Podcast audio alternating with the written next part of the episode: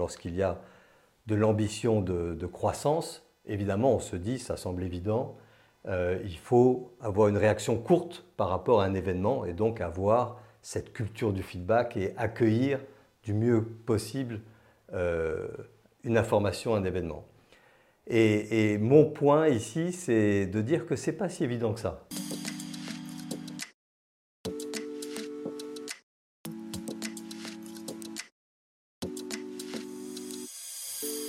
Bonjour et bienvenue dans ce nouvel épisode de Culture Responsable, l'émission qui traite de la responsabilité des entreprises. On aborde des sujets RH et RSE et aujourd'hui on accueille Jean-Stéphane Arcis. Bonjour. Bonjour Simon. Aujourd'hui on va parler de la culture du feedback et l'importance d'avoir une bonne culture du feedback dans l'entreprise. Alors euh, c'est un énorme épisode, je suis super content de t'accueillir euh, aujourd'hui sur le plateau de Culture Responsable. Je suis content d'être là. Alors pour te présenter, je vais te faire une brève présentation. Euh, donc, tu es euh, cofondateur et ancien CEO de Talentsoft. Talentsoft, c'est le logiciel euh, leader européen de la gestion des talents. Et tu l'as fondé il y a 15 ans et revendu il y a deux ans, deux ans. à Cégide. Absolument. Donc aujourd'hui, bah, on va parler de culture de feedback. Déjà, on peut peut-être commencer par, par définir ce terme. Pour toi, qu'est-ce que c'est la culture du feedback et c'est quoi une bonne culture de feedback? Oui, alors c'est d'autant plus important euh, lorsque on a une entreprise euh, qu'on souhaite agile pour gagner des parts de marché. Hein. donc vraiment, euh, lorsqu'il y a de l'ambition de, croissance, évidemment, on se dit, ça semble évident, il faut avoir une réaction courte par rapport à un événement et donc avoir cette culture du feedback et accueillir du mieux possible une information, un événement. Et, mon point ici, c'est de dire que ce n'est pas si évident que ça, en fait. Mm. Pour quelle raison?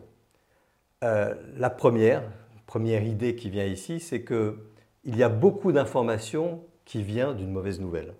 Et dans une entreprise qui est en pleine ébullition, en pleine croissance, où il faut animer tout le monde, c'est pas si simple de traiter et d'accueillir une mauvaise nouvelle.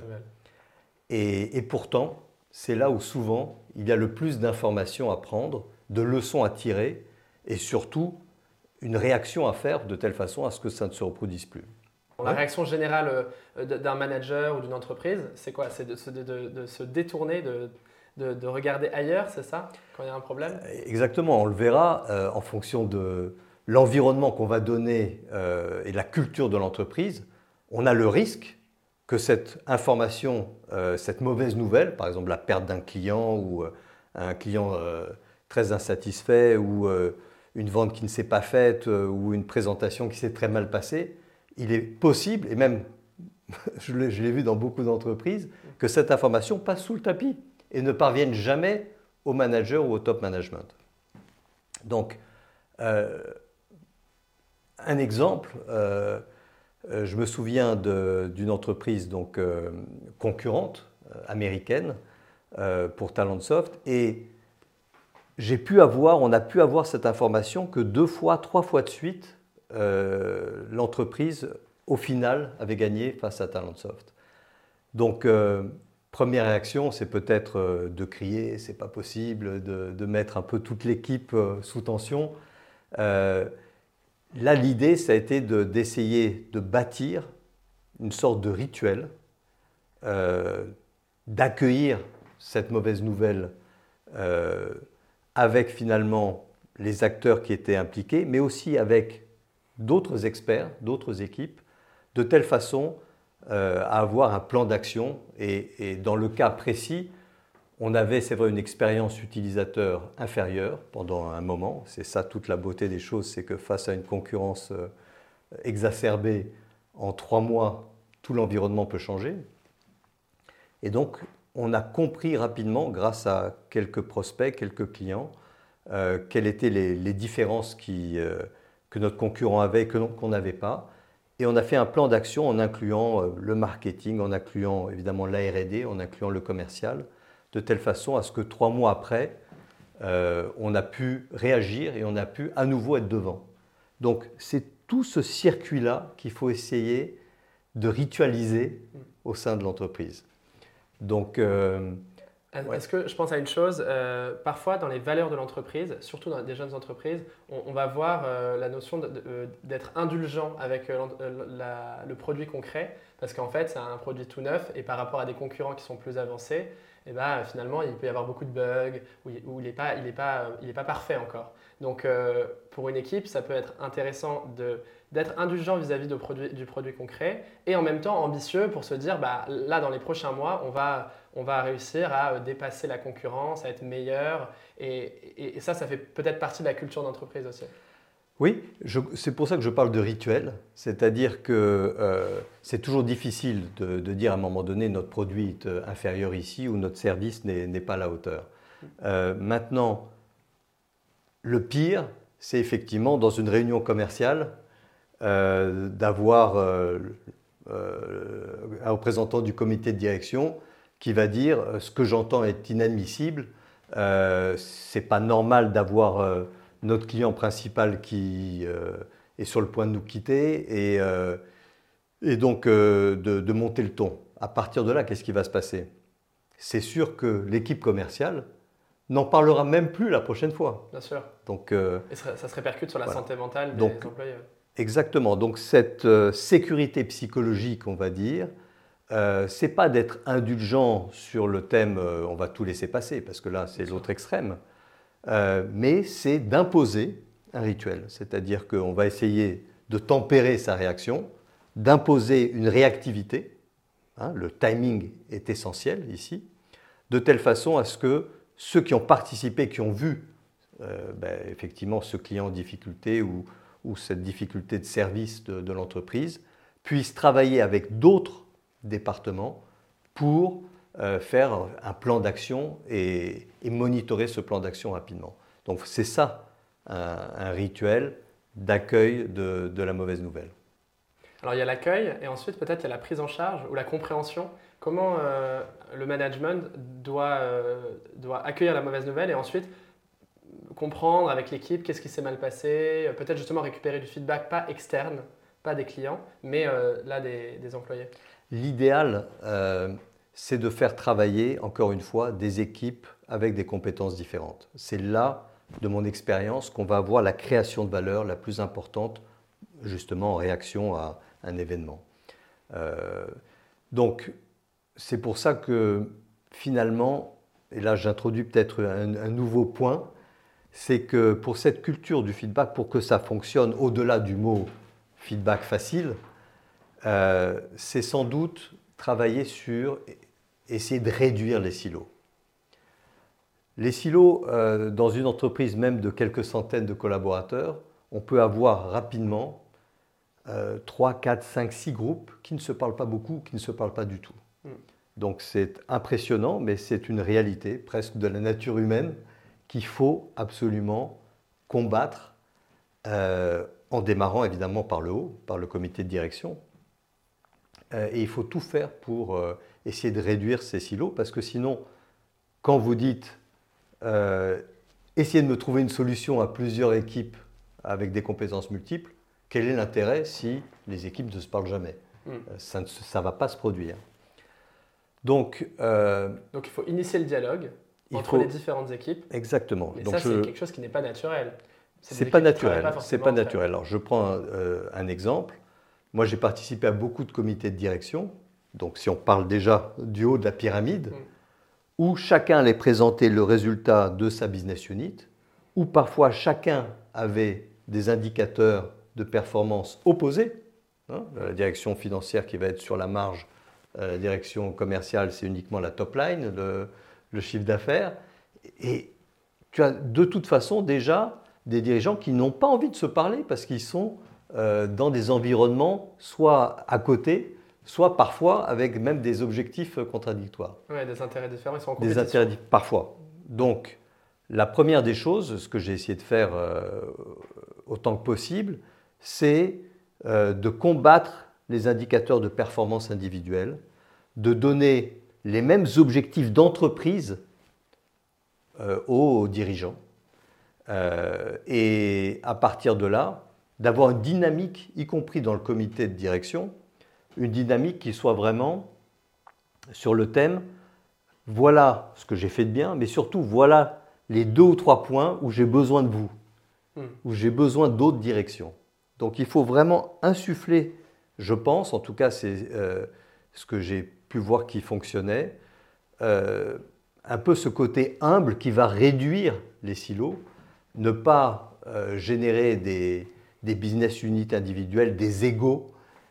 Et ça, ça peut passer par effectivement des objectifs d'entreprise communs, ça peut passer par une dynamique de comité de, direction où on va dire, voilà, pour ces trois ou quatre projets, j'ai besoin de toi, j'ai besoin de toi, même si tu fais partie d'un autre département.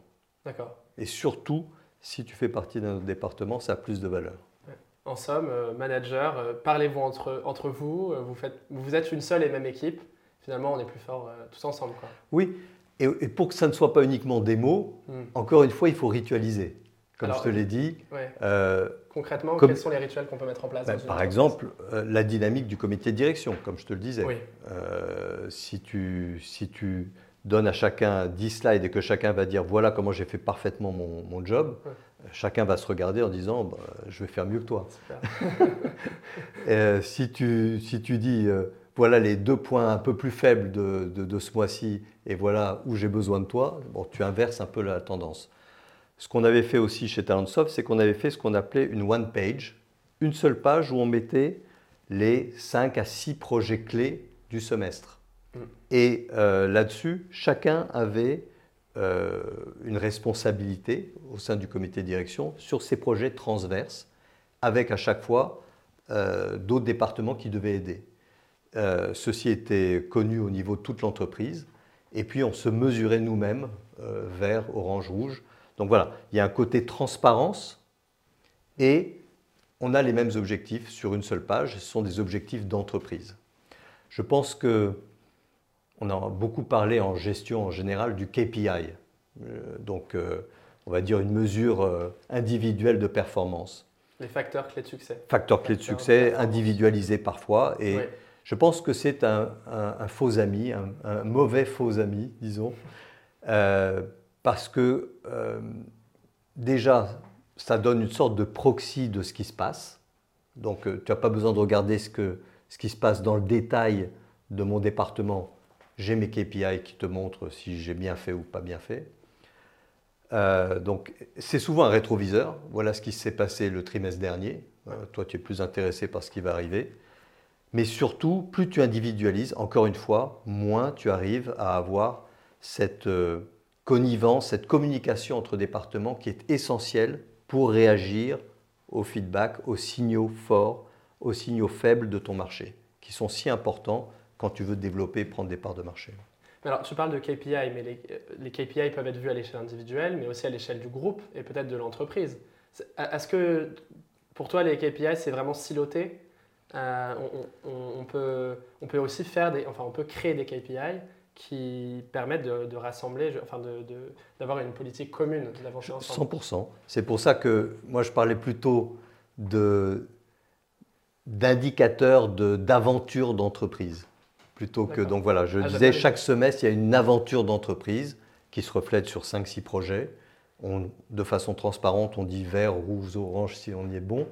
Euh, mais on abandonne cette mesure individualisée, qui semble une bonne idée. Euh, Si quelqu'un vraiment fait un effort supplémentaire, oui, euh, pourquoi pas l'incentiver, il faut trouver un moyen. Mais l'essentiel, c'est d'aligner autant que faire se peut les managers, le comité de direction, à travers une aventure d'entreprise qui a ses propres indicateurs. D'accord. Donc euh, 100%, c'est... c'est- Après avoir fait beaucoup d'essais et d'erreurs, Hmm. qu'on en, est arrivé à avoir quelque chose de plus efficace, de plus percutant, euh, comme ça. Ça, il faut, créer cette dynamique. On parle de la culture du feedback, de la rétroaction. Donc évidemment, tu parlais de rétroviseur tout à l'heure. Tu regardes dans le rétroviseur, tu vois ce qui s'est passé, mais l'objectif, c'est de, s'améliorer pour, euh, pour la suite. Euh, ces indicateurs-là, ils, do- ils doivent permettre d'être actualisés. Peut-être aussi parce que c'est majoritairement des indicateurs quantitatifs.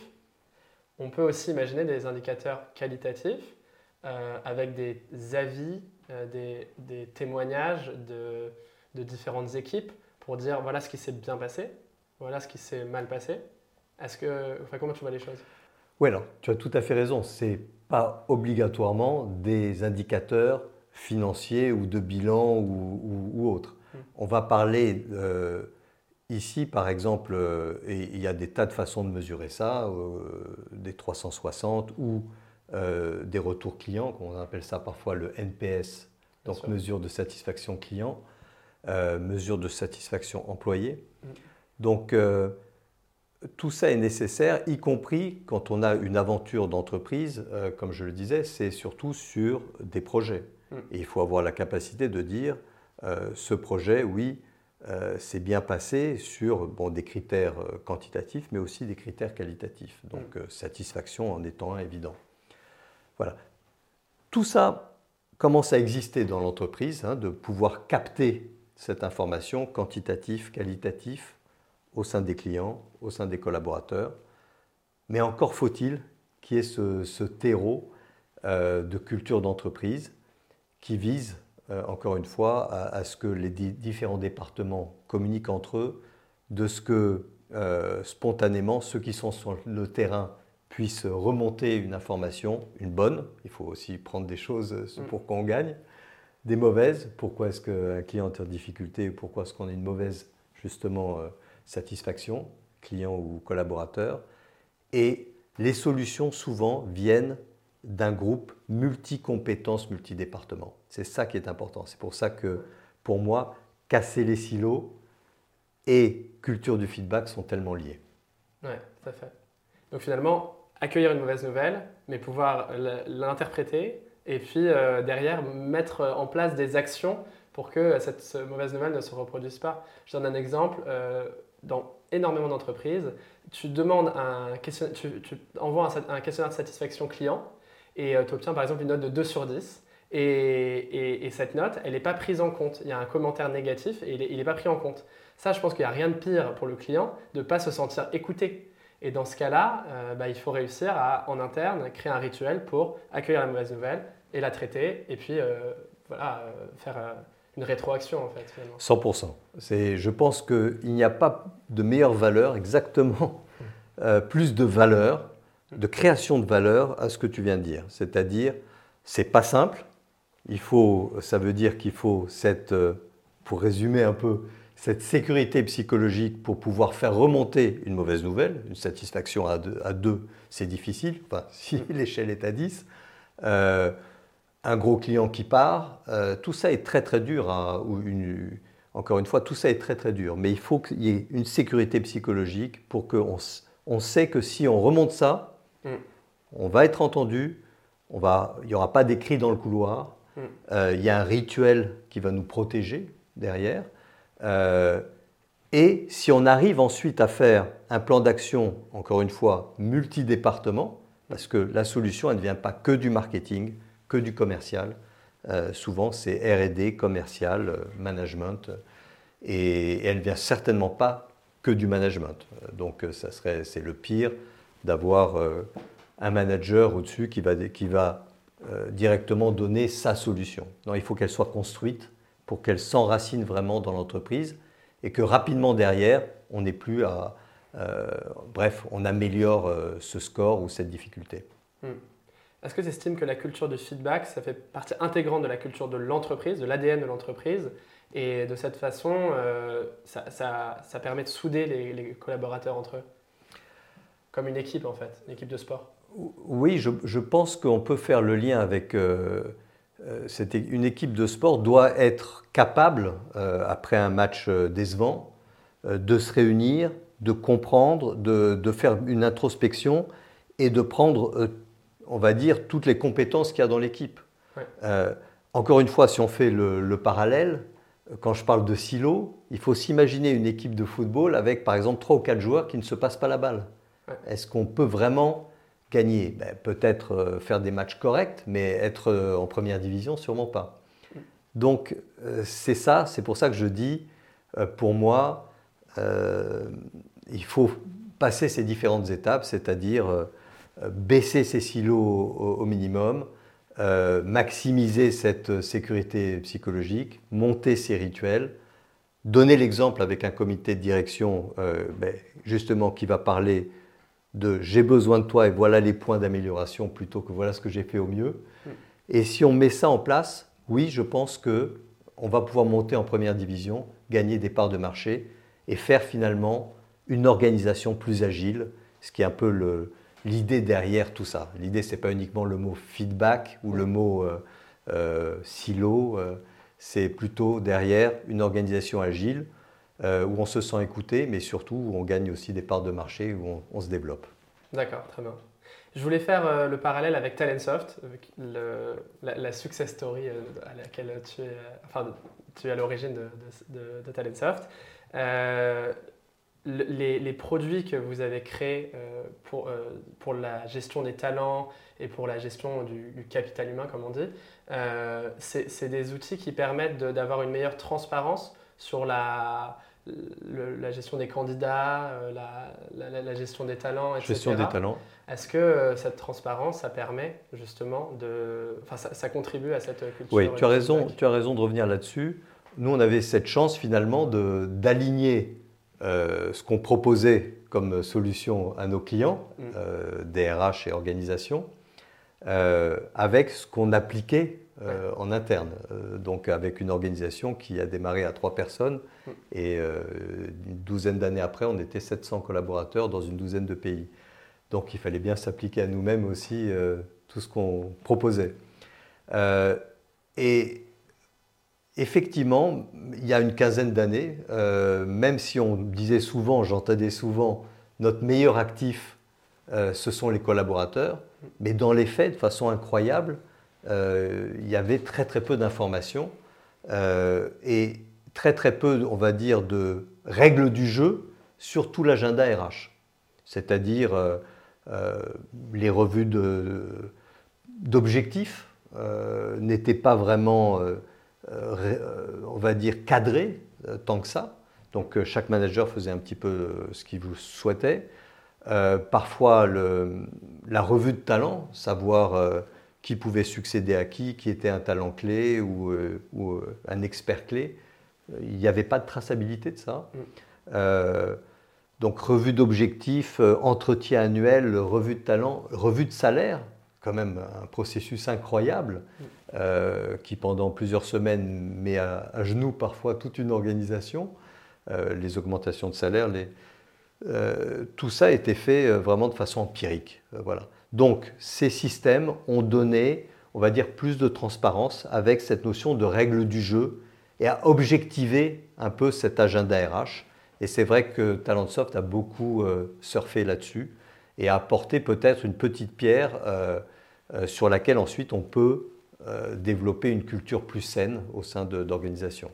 D'accord. Talentsoft, c'est un pionnier en, en, termes de SIRH de la gestion euh, des recrutements et des, candidats et des talents. C'est vrai que quand on a démarré, euh, euh, beaucoup de dossiers collaborateurs, c'était des dossiers papier ou Excel. Hmm. Et même pour des entreprises du SBF 120, donc ils avaient des milliers d'entretiens annuels sur papier qu'il fallait signer, qu'il fallait mettre dans une armoire. ça paraît préhistorique, mais il y a 15 ans, c'était le cas. Donc, euh, euh, donc à partir de là, euh, on s'est dit que les clients étaient on va dire, les directions commerciales étaient bien équipées. On savait exactement ce qu'un client avait fait il y a deux ans et les clients clés. Et, donc toute cette notion de gestion de la relation client s'était bien développée. Donc on a eu cette intuition il y a 15 ans de dire ben, sans doute que cette gestion de la relation collaborateur et de remplacer le client par collaborateur, euh, ça allait venir. Et donc, c'était ça l'intuition de départ de Talentsoft. Hmm. Je fais un parallèle d'ailleurs parce qu'aujourd'hui, on, on, a toujours parlé de marketing et des marques, mais pas vraiment du marketing euh, de l'entreprise. Aujourd'hui, la marque employeur, c'est quelque chose qui, qui, explose, qui est beaucoup plus euh, considéré qu'avant. Et un, un, consommateur ou un client va beaucoup plus regarder finalement l'image de l'entreprise en elle-même c'est-à-dire euh, bah, comment elle, traite ses employés, euh, comment elle, elle, communique avec ses différentes parties prenantes, où est-ce qu'elle fait ses achats, etc. Donc finalement, enfin, cette, euh, cette, marque employeur forte, le, fait d'avoir une transparence avec les candidats et les collaborateurs, ça contribue aussi au développement commercial. Oui, c'est vrai qu'aujourd'hui, encore une fois, euh, on peut parler de collaborateurs consommateurs ou de collaborateurs clients. Donc euh, tout ce qui est vrai dans le monde du euh, plus commercial ou même du e-commerce semble vrai dans le monde de l'ARH et, et, des collaborateurs. Autrement dit, transparence un petit peu via les réseaux sociaux, via des applications sur quelle est la culture de l'entreprise, est-ce que le, le, management, quelle est sa façon de travailler. Et, c'est comme ça que les candidats de plus en plus vont euh, euh, se renseigner. Donc euh, voilà, je pense que là, on a vraiment passé un cap mm. et l'entreprise doit être transparente vis-à-vis pour attirer le plus possible. Il faut qu'il y ait un alignement un peu entre ce qui se passe vraiment dans l'entreprise et les convictions de l'entreprise euh, pour attirer les meilleurs clients euh, et talents, pardon. Mais clients et talents. Talent, client, exactement. Clients et talents. Est-ce que tu penses qu'aujourd'hui, le monde des RH doit aller encore plus loin? Est-ce qu'il y a des, des, des, nouveaux champs euh, à explorer? Ben, je, je, pense que il y a. J'ai beaucoup parlé un peu d'organisation agile, de prise de part de marché, mais il y a aussi une révolution à faire dans les grands groupes, de telle façon à ce qu'eux aussi euh, ils peuvent être concurrencés euh, euh, en quelques trimestres par de nouveaux produits, de nouveaux concurrents. Et, je pense qu'ils doivent acquérir aussi plus d'agilité. Donc tout ce que j'ai essayé de dire avec moins de silos, moins de politique, un comité de direction qui met en avant plus les points d'amélioration, y compris de façon transparente euh, face à tous les collaborateurs. Je pense que les grandes organisations euh, qui vont prendre peut-être ces bonnes pratiques de plus en plus et les mêler à leur euh, culture existante seront les gagnants et, certainement iront plus vite que d'autres. D'accord. Et du coup, est-ce que tu, enfin, c'est quoi tes, conseils principaux que tu pourrais donner à une entreprise aujourd'hui pour vraiment mettre la culture du feedback au centre des préoccupations? Alors, même si ce n'est pas au centre des préoccupations, je dirais la première des choses, euh, commencer certainement par le haut, par le comité de direction, et s'assurer de diminuer le niveau des silos. Je pense que ça doit résonner pour certains. Euh, comment, euh, encore une fois, s'assurer que tout le monde est mesuré peut-être sur des objectifs d'aventure d'entreprise, première chose. Deuxième chose, mettre en avant et valoriser lorsque un département aide un autre département. Donc, euh, favoriser un peu ce réflexe. Donc, euh, commencer là-dessus. Ensuite, certainement, pousser et valoriser, encore une fois, les rituels liés sans doute à certaines, euh, certains événements. Encore une fois, comme je disais, le gain d'une affaire ou peut-être justement la, perte d'un client. Qu'est-ce que l'on fait? Et s'assurer que dans ce rituel, on décrit bien une mise en dynamique multi-département, multi-compétences et une réactivité. Voilà. Déjà avec ces deux aspects-là, je pense qu'on va pouvoir gagner, même si euh, euh, dire que le feedback est essentiel ne fait pas tout, mais avec peut-être ces, deux aspects-là, je pense qu'on gagne déjà pas mal en agilité et donc en, rapidité de réaction. Très bien. Eh ben merci, euh, merci pour ça. Est-ce que peut euh, est-ce que tu as une ressource à nous conseiller euh, Je ne sais pas, un, livre que tu as lu, une ressource que tu as vue, quelqu'un à écouter? Non, alors peut-être si on prend un pas de côté, si on parle de livres, moi je conseillerais toujours Le monde d'hier de Stefan Zweig. Pourquoi? Parce que ça met en avant le fait qu'il faut se battre pour des démocraties européennes, dans le cas de, Stefan Zweig, euh, parce que c'est là finalement où on peut donner un feedback. Il faut ne pas l'oublier qu'on a cette chance de pouvoir le donner, un, feedback euh, négatif par rapport à nos gouvernants et par rapport à tout ce qui nous entoure. Donc euh, relisez Le monde d'hier de Stefan Zweig. Super. Et donc créer une entreprise à l'image d'une démocratie en fait. Oui, ce n'est pas une démocratie parfaite, mais voilà, si c'est une démocratie où euh, voilà, si c'est finalement une autocratie où on va avoir un manager qui, euh, est toxique, euh, même s'il n'est pas toxique, mais parfois la culture fait que les mauvaises nouvelles ne remontent pas. Et donc, on va pouvoir manager dans sa tour d'ivoire, mais sans vraiment prendre en compte toutes les compétences et toute la réalité du terrain. Hmm. Tu veux réinstaurer de la transparence au sein de l'entreprise pour que finalement on puisse parler à tous les niveaux, on puisse parler et qu'il y ait une, une, parole libérée. Euh, oui, tu, as raison de, le dire. Parfois, je me souviens d'avoir euh, eu de certains managers cette réflexion de dire, tiens, tu as été voir en tant que CEO euh, mon équipe en direct, j'aurais aimé être informé.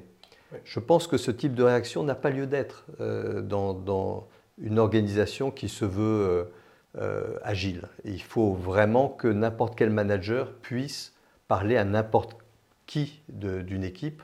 C'est ce foisonnement euh, qui est important.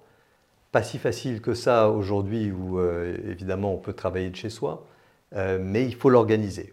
Et c'est une richesse, c'est un actif important à, préserver.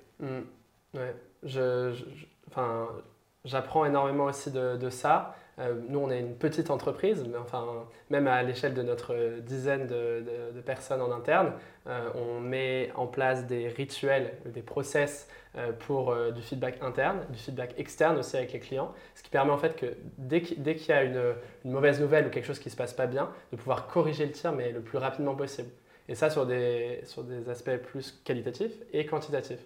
Ce qui permet ensuite de récupérer la data, de voir ce qui s'est bien passé, ce qui s'est mal passé, à quel moment.